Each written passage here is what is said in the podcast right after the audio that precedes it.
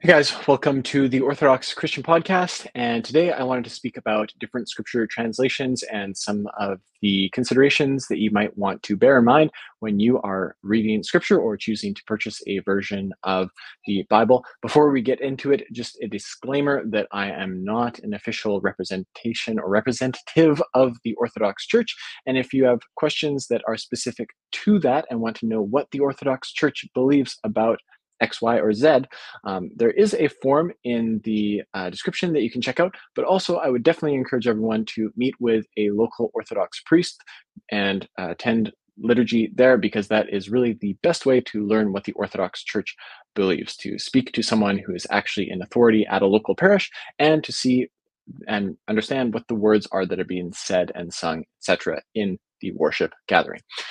But without further ado, uh, today I want to speak about some topics related to scripture translation. So, uh, two kind of big things. One is when scripture is translated, are they aiming to be more accessible or more accurate? And I want to show the strengths of both of those sides. And then on the other hand, uh, what version of the Old Testament is being translated and how does that affect our interpretation or connection of those passages with Christ. So I'm going to be looking at a passage in the Greek Old Testament and in the Hebrew Old Testament, and just showing uh, pros and cons for both kinds of translations. But first, we're going to look at these different kinds or sort of methodologies that people use when they're translating scriptures. And um, this is a little bit more of a technical video, although I'm going to try to make it as accessible as possible. So, with translations of scripture, they can be more accessible. And sometimes the technical word for that is dynamic equivalent, or they can be more accurate as like a literal word for word translation. And the technical term for that is formal equivalence. So right now on the screen, and if you're listening to this, I'd probably recommend watching it. But if um, you're looking at the screen, we're in Leviticus 18, verse 6, and this is a more accessible translation of scripture. It's the New American Bible Revised Edition that is put out by uh, the Catholic Church. And it says, quote, none of you shall approach a close relative to have sexual in- intercourse. I am the Lord. You shall not disgrace your father by having intercourse with your mother. She is your own mother. You shall not have intercourse with her. You shall not have intercourse with your father's wife, for that would be a disgrace to your father. I'll just stop there because it kind of goes on and on like that. But um, so this is very intelligible. You can understand immediately what's being said. It's very accessible. Now, I'm going to show you something that's a little more literal and word for word. This is the New Revised Standard Version, which is uh, more of like an ecumenical translation, and the Orthodox Church was involved with this one. It says, quote, none of you shall approach anyone near of kin to uncover nakedness. Okay, a bit different. I'm the Lord. You shall not uncover the nakedness of your father, which is the nakedness of your mother. She is your mother. You shall not uncover her nakedness. You shall not uncover the nakedness of your father's wife. It is the nakedness of your father. So, a different way to phrase this, it's much more literal. It's using this euphemism of uncovering nakedness to speak about sexual intercourse. So, if you were just coming fresh to this text for the very first time, probably the first one that's more accessible is better because you would be able to understand it. But I think it, once you get used to scripture, the more accurate translation is a lot better to have because there is this phrase that will be used in different places. And if you have the understanding of this phrase, uncovering nakedness, you can see a little bit of a deeper meaning that's occurring. So now I'm going to go to a passage in Genesis, and this is after the flood when Noah gets drunk on wine, and then one of his sons comes and uncovers his nakedness. So, quote, this is 9, verse 22. And Ham, the father of Canaan, saw the nakedness of his father and told his two brothers outside. After this has occurred, Noah says, Cursed be Canaan, lowest of slaves shall he be to his brothers. So if you're just reading this and you don't have the understanding of uncovering nakedness in mind, you might think, okay, Noah got drunk, he's passed out, he's displayed himself in an ungraceful way, and Ham comes in and makes fun of him and goes and gossips to his brothers, and then his brothers come in and cover the nakedness. That, that's definitely one interpretation.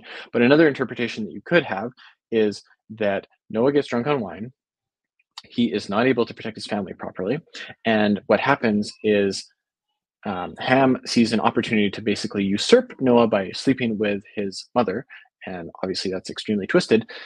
And this is why Noah is so enraged by what Ham does and curses him and says that he's the lowest of slaves and he shall be to his brothers.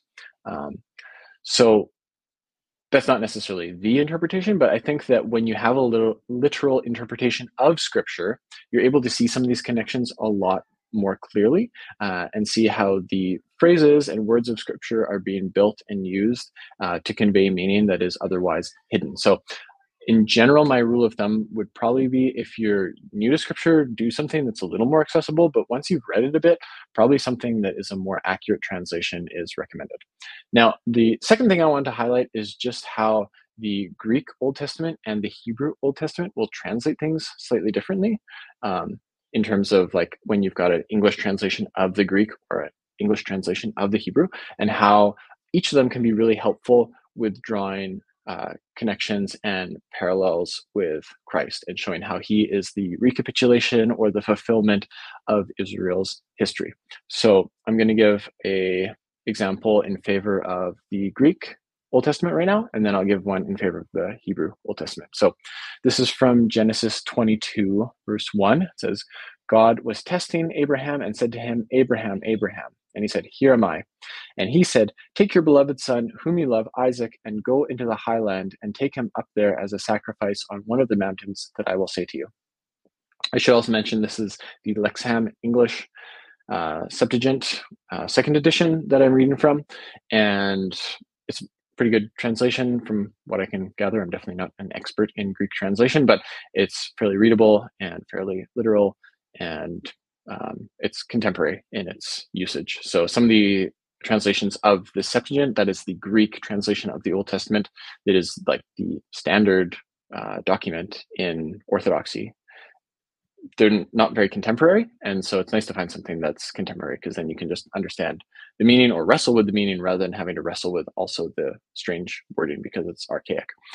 In any case, uh, Isaac is described as beloved. That's the important thing. If you go to the New Revised Standard Version, it's translating from the Hebrew for the most part, and it says, quote, Take your son, your only son Isaac, whom you love, and go to the land of Moriah and offer him there as a burnt offering on one of the mountains that I shall show you. So Isaac is not described as beloved, and that's significant because when you go to St. Mark's Gospel, when Christ is baptized, there's a voice coming from heaven that says, You are my son, the beloved. With you I am well pleased. So if you're just reading the Hebrew Old Testament, you might totally miss this reference and think, okay, well, Christ is a beloved Son of God. Great. But if you're reading the Greek Old Testament, you might think, ah, beloved son, that's talking about Isaac. There's a connection with Isaac. Well, what happened in Isaac's story? Well, he was the only son of his father, Abraham, or the only legitimate son. There's also Ishmael. Anyways, he was the only legitimate son of his father, and God said to sacrifice him. And so Abraham went up a mountain with Isaac, and Isaac carried the wood for the sacrifice. And at the last minute, God intervened and gave a ram to be sacrificed instead of Isaac. So that has a and the ram was caught in a thicket. And so there's a lot of little parallels with Christ's life because Christ also goes up a mountain. He goes up Mount Zion to Jerusalem, and he is going to be the sacrifice. And he's carrying the wood of the cross. And then he's sacrificed. And yet he's also like this um, he's also fulfilling what happens to the ram in a way because the ram that sort of goes in the place of Isaac in the original story uh, is caught in a thicket. And I think this could be an illusion or an allegory of Christ wearing the crown of thorns. It's like the head of the ram is caught in the thicket and Christ's head is caught in this crown of thorns. So there's all these parallels that are really beautiful that you can see when you start to make the connection between beloved son um, Isaac and beloved son Christ. But if you don't have the wording beloved son, you might not make that connection. So one other thing I want to share is showing how the Hebrew translation can also be really helpful. This is from Isaiah. It says, A voice cries out, In the wilderness, prepare the way of the Lord, make straight in the desert a highway for our God. Lord is all in capitals, and the reason for that is it's a translation of God's divine name, which was revealed at the burning bush to Moses, which can be translated I am, stands for God, the existing one, the one who necessarily exists, who holds all things in existence.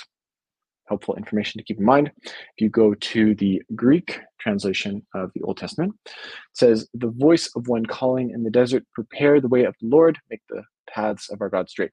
So, Lord there is uh, kurios, which means like ruler or Lord, and sometimes it can be referring to God, sometimes it isn't. Whereas Lord, all caps in the Hebrew, that is always referring to God specifically. So then when you go to the New Testament, and it says a quote from Isaiah quote, See, I am sending my messenger ahead of you who will prepare your way, the voice of one crying out in the wilderness. And here's our quote Prepare the way of the Lord, make his paths straight. So then when you see the word Lord, and you compare it with what's written in the Hebrew Old Testament, you can make a really strong connection between, ah, okay, well, Christ is the Lord, the one the way that is being prepared for God Himself, and the one that shows up is God. And so I think, again, it's a really beautiful connection between the divinity of Christ uh, and this term Lord that's being used to describe Him. So, uh, in summary, if you are reading scripture, I think that it's okay to start with something that's more accessible, but I'd recommend moving to something that's more accurate if you're into that kind of thing. And in terms of reading the Old Testament, I think it's super helpful to look at the Greek Old Testament. Uh, that is the standard with the Orthodox Church, but also the Hebrew Old Testament is super helpful as well. And if you have the luxury or convenience to look at both of them, that is a wonderful thing. If you have questions about scripture translations or like anything to do with orthodoxy, please feel free to use the form link in the video description. And in the meantime, I hope that you have a peaceful week. Take care.